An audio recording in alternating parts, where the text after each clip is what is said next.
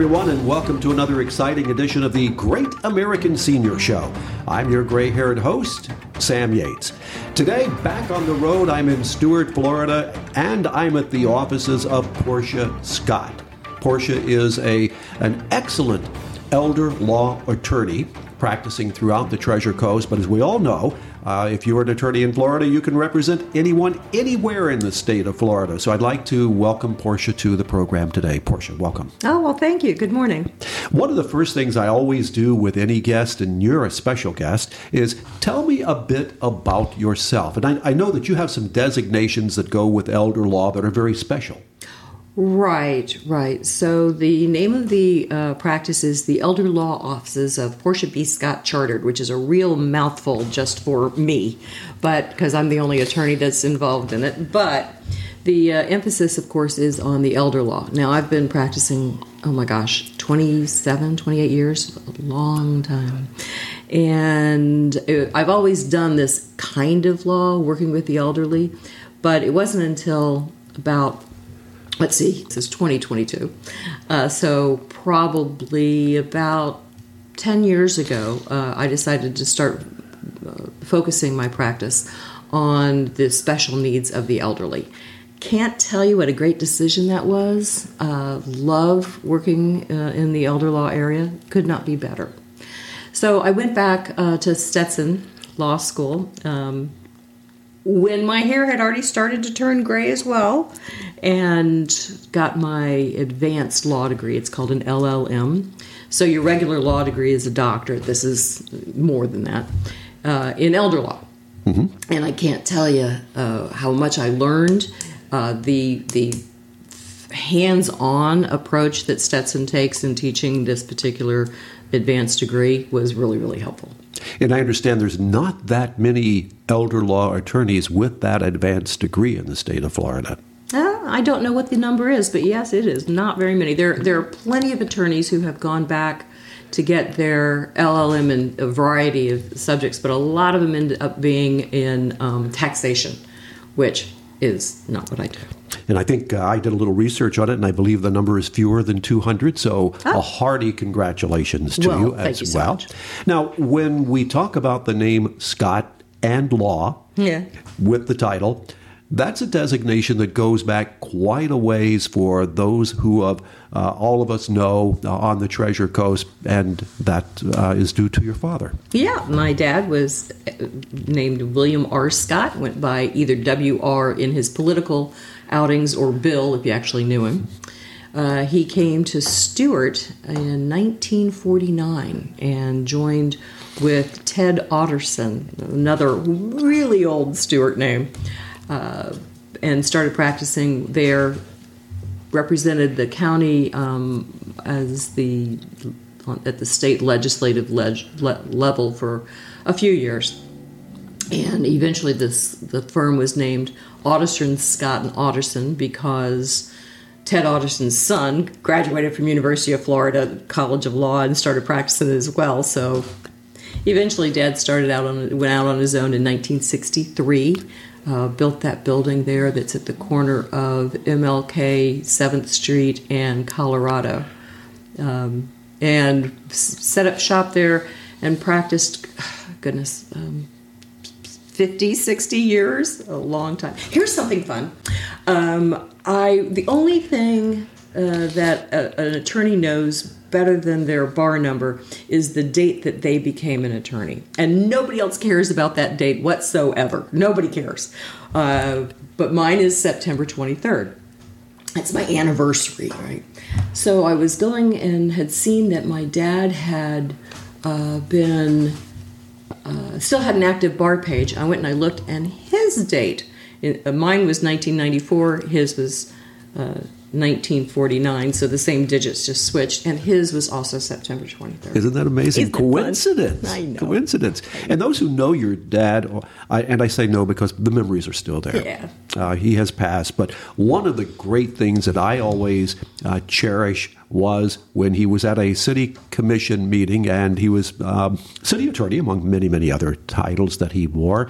And uh, it was always uh, a, a big deal to let's see what socks Bill is wearing today.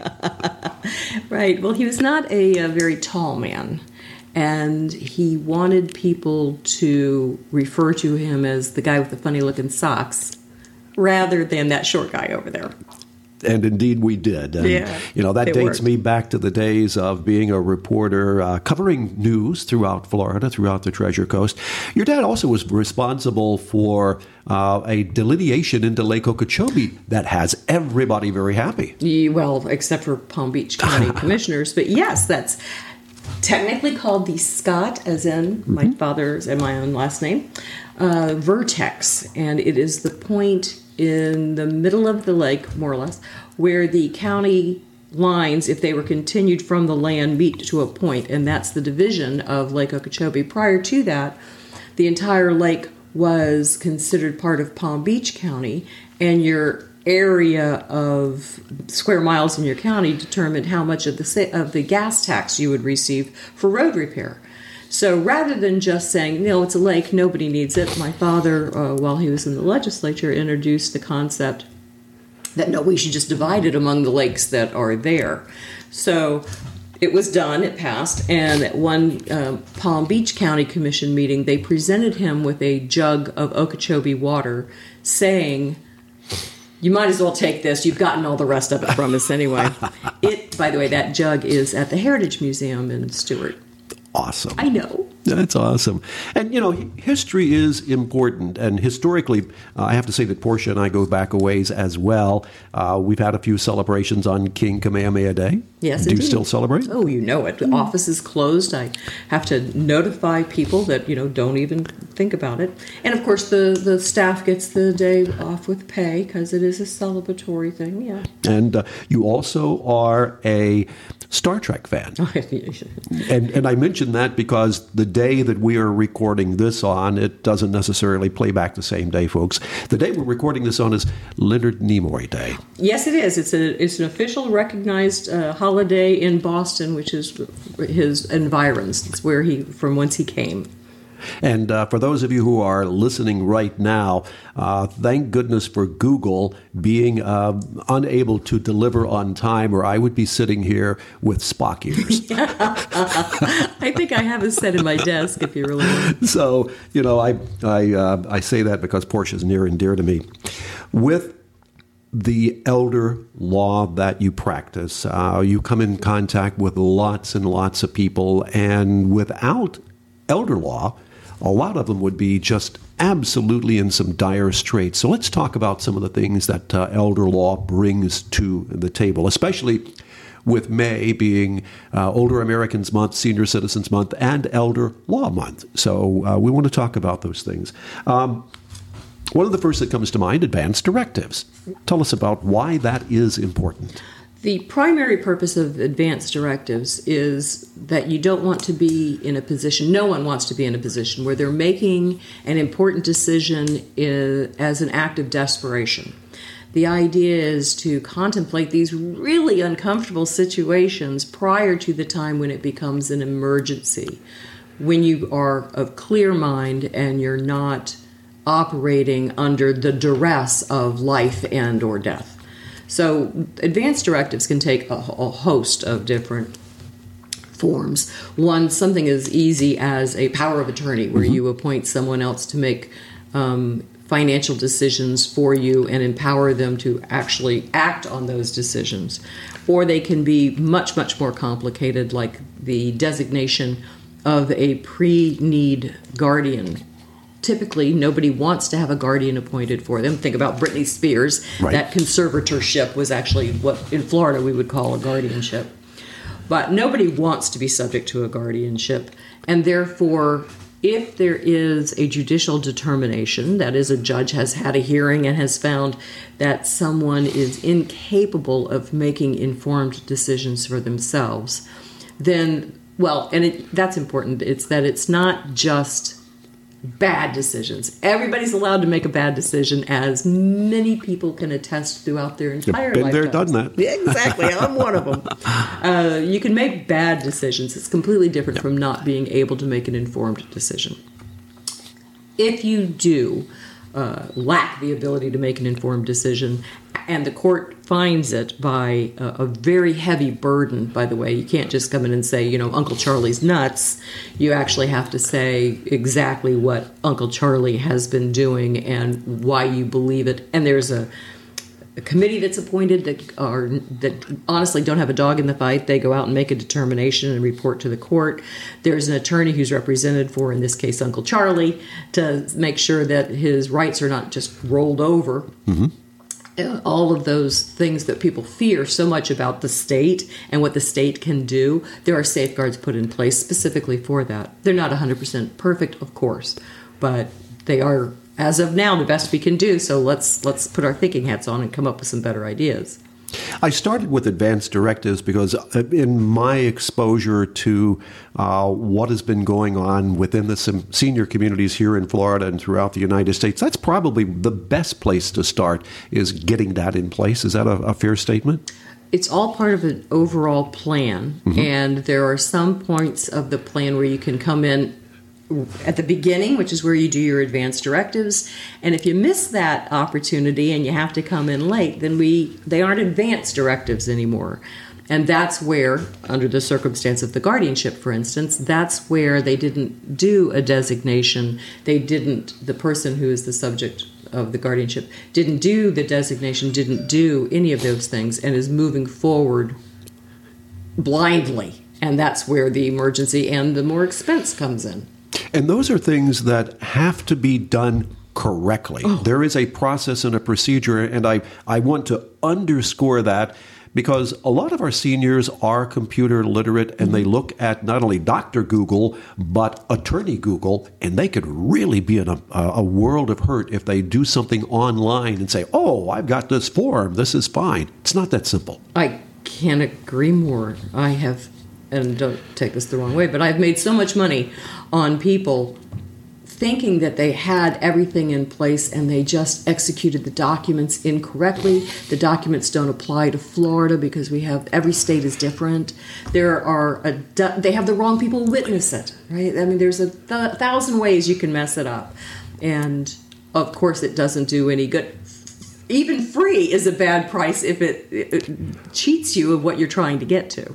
And I guess that's what I, I like to, to point out uh, in talking with you and other people that do it right the first time. Uh, you may save a dollar or two or may not want to spend any money, but if you don't, it has the potential to be devastating, put you on a waiting list for a whole bunch of things, or just totally ruin the rest of your life. It, yeah. it is that important. Well, that, that leads nicely into the concept of Medicaid planning. Yes. Let's just give an example where you've got someone who has got $210,000. That's all the money they have in the world. They've worked their entire lives to save up for it, and now they're told it's time to go into a nursing facility for full time skilled nursing care, and they're told that they have to spend all of that money, spend it down completely. Um, pauper themselves before the state will come in and help at all. Well, it, it is a harsh reality for people, and what many people will do is they will take that as yeah. the final answer rather than asking more questions. Yes. So, what is the next question they should ask if someone tells them that? What are the alternatives? Yes. And one of the alternatives, of course, is that you can use your own funds to make your life better now and if that includes something uh, as easy as getting a better TV in your hospital room, in your nursing uh, home room, to get a better bed, one that actually works uh, for you instead of against you, something that could maybe even keep you in your home a little bit longer, if you could use those funds instead of for full time nursing care at a nursing home, have somebody come in and help you. A lot of the times, the problems with the people which are diagnosed as, oh, you need to go into a nursing home right now, aren't. Uh, that, I'm not saying that the doctors are wrong. I'm saying is that the circumstances in their life are misunderstood. If they have enough money to hire somebody to come in and check on them once or twice a day and make their meals for them, do simple stuff that allows them to stay in the home. Nobody wants to die in a nursing home. You know, everybody wants to die at home in their own bed in their sleep the way that God intended. And that concept of aging in place is extremely, extremely important because we saw during pandemic that people avoided nursing homes, whether it uh, was a um, uh, an independent living facility, and I, I, use the term nursing home because of the progression, independent into a skilled, into an assist. So by the time they got into some of those facilities, and uh, they didn't want to be there because of COVID, so they stayed at home. And we found out that they can live more comfortably at home and with less contagion in the case of COVID. So aging in place is a big thing. Yeah, and it's it's ultimately the goal. Uh, with my father, uh, at the end of his life, my mother passed away, and my father lived in their ridiculously oversized 3,600 square foot house with him and a little old dog. And it was just the two of them, uh, but you know, they'd lived there since the 50s. So uh, when that became unmanageable, we were lucky enough to be able to have dad come and live with us. And because of the uh, veterans benefits to which he was entitled, it was feasible and it was workable. Mm-hmm. So, I, because my dad was coming to live with us, that's when I decided that maybe I really did need to go ahead and get my LLM since I was going to learn all this stuff anyway. I might as well have some more initials after my name. Um, so, dad came and lived with us, and I got to learn uh, firsthand about how the progression of need I- exists. You know, when he first moved in, he had his own two two bedrooms and bath on one side of the house. It was his independent living space, uh, which is to coin a term, of course. And as his need progressed, it became more and more until it became uh, basically a, a nursing facility. With we didn't have round the clock care, but we almost did. Right. And so it was a learning experience for me, and the issues and the challenges which I saw my father face are very, very comparable to many of the clients that come in and tell me what their stories are. And I actually have a chance to say, not only can I understand, but here are some things that worked for us. Great advice, great advice. I want to ask before we get too much further into the program because I try to keep these around 15, 20 minutes long, and we've just scratched the surface of things we want to talk about. Can you come back for another episode? Well, I'd, I'd be delighted. Thank you. Absolutely going to make sure that you do that, ladies and gentlemen, because we love to hear her information. Before we before we uh, go too much further, though, wills and trusts. Yes. Uh, there's confusion about wills and trust. Explain a little bit to us. All right. Uh, so here's my favorite thing: is uh, this is true on every single aspect of life. For everything there is a cost, and for everything there must be a benefit. The people who need wills are not necessarily the same people who need trusts, and vice versa. However, even if you have a trust, chances are you will need a will. Um, a trust is a vehicle, it does avoid probate, there is no judicial oversight. Those are the differences. Sometimes people want that, sometimes people don't want that. So if you have a will, and you, in your will, nominate someone to be the personal representative, also called in other jurisdictions a executor or an administrator or something like that. In Florida, we call it a personal representative because that way you can't tell the gender of the person, as opposed to an executrix versus an executor. And you nominate this person to be appointed by a court. A lot of people have a misconception that if they were nominated under the will that that automatically gives them authority. It gives them authority to make distribution of the decedent's assets under the will. That is not true at all and you can get in a lot of trouble. A will empowers the person who's nominated as the personal representative to go in front of a judge and say, Judge, this person has passed away. They've nominated me. Is it okay? Will you appoint me? The court will then usually appoint the person as the personal representative and then give them the court orders that give them the authority to actually do the job. That's a, that's actually a big thing. I posted that on my on my Facebook um, posting the other day because so many people have that misunderstood. Uh, so there is judicial oversight with a personal representative. They have to apply for the court, they have to file an inventory of the things that have come under their control as the personal representative. They have to pay the claims that are filed against the estate. They have to pay the taxes if there are any due. They certainly have to file a tax return. They have all of those wrapping up uh, things that our society requires. That's all avoided by a trust. uh, ownership of an asset which is put into a trust. A trust is I like to describe it as it's like a car. Uh, it doesn't do you any good in, uh, if, if you're using it to transport something from A to B if you never put anything in it. So the trustee is the person who's empowered under the trust to do all the things that are necessary and are called, called for under the trust. So even if you have a trust, you still want to have a, a will that just says, oh, and just in case I die with a winning, winning lottery ticket in my pocket, uh, I need to make sure that whatever's in my estate, which is what is controlled by the will, gets given over to the trust. So it's called a pour over because it pours it out of the estate into the trust. So it's a pour over provision. So you should have a will. If you don't have a will, though, it's not the end of the world. The intestate statutes of Florida control, and the intestate statutes provide that we assume you love your spouse and we assume you love your kids equally. And that's how what, what will happen. This whole thing about the state determines what happens to your assets when you die, it's true, but the state presumes that what you want to have happen to your assets is some go to your surviving spouse and some go to your kids. So if you don't like your kids, you need a will.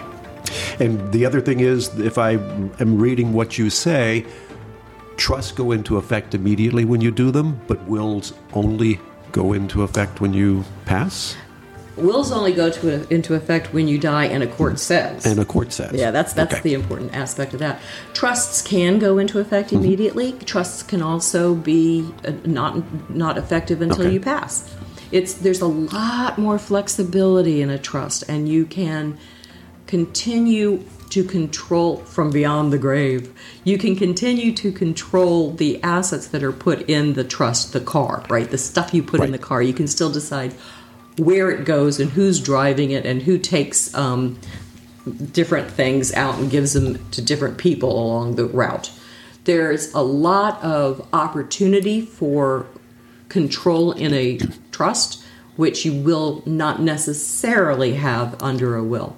Of course, we do always have that rule against perpetuities, which is the thing that makes law students bang their heads against the wall. Uh, but luckily, Florida has a very grand rule against perpetuities, and it would really take a bad attorney to violate that. Always good advice. Yeah.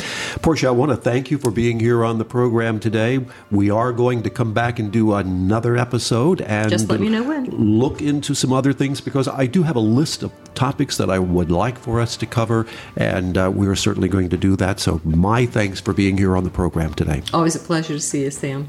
Until our next episode, I'm Sam Yates, your gray haired host of the Great American Senior Show, and that's the way our program ends.